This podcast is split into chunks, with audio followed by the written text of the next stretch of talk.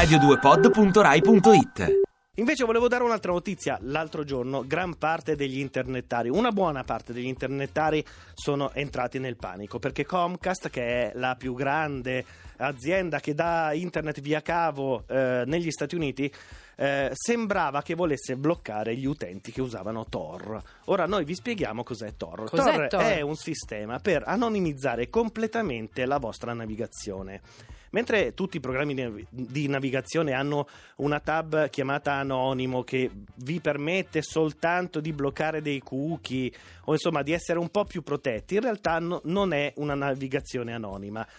Tor funziona con un browser particolare, installando un programma non è così facile da installare e anonimizza nel vero senso della parola la navigazione, tanto che se io sto navigando dall'Italia potrebbe figurare che io navighi dalla- dall'altra parte del mondo.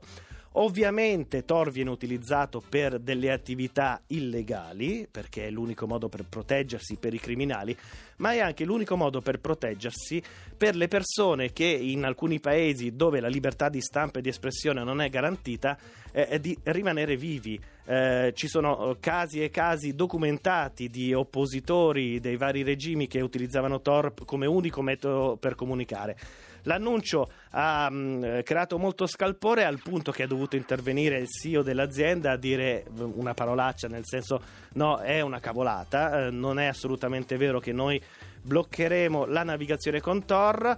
Eh, Tor, come tante altre cose, rende alle forze dell'ordine molto difficile arrivare a scovare un criminale vero che decida di utilizzarlo.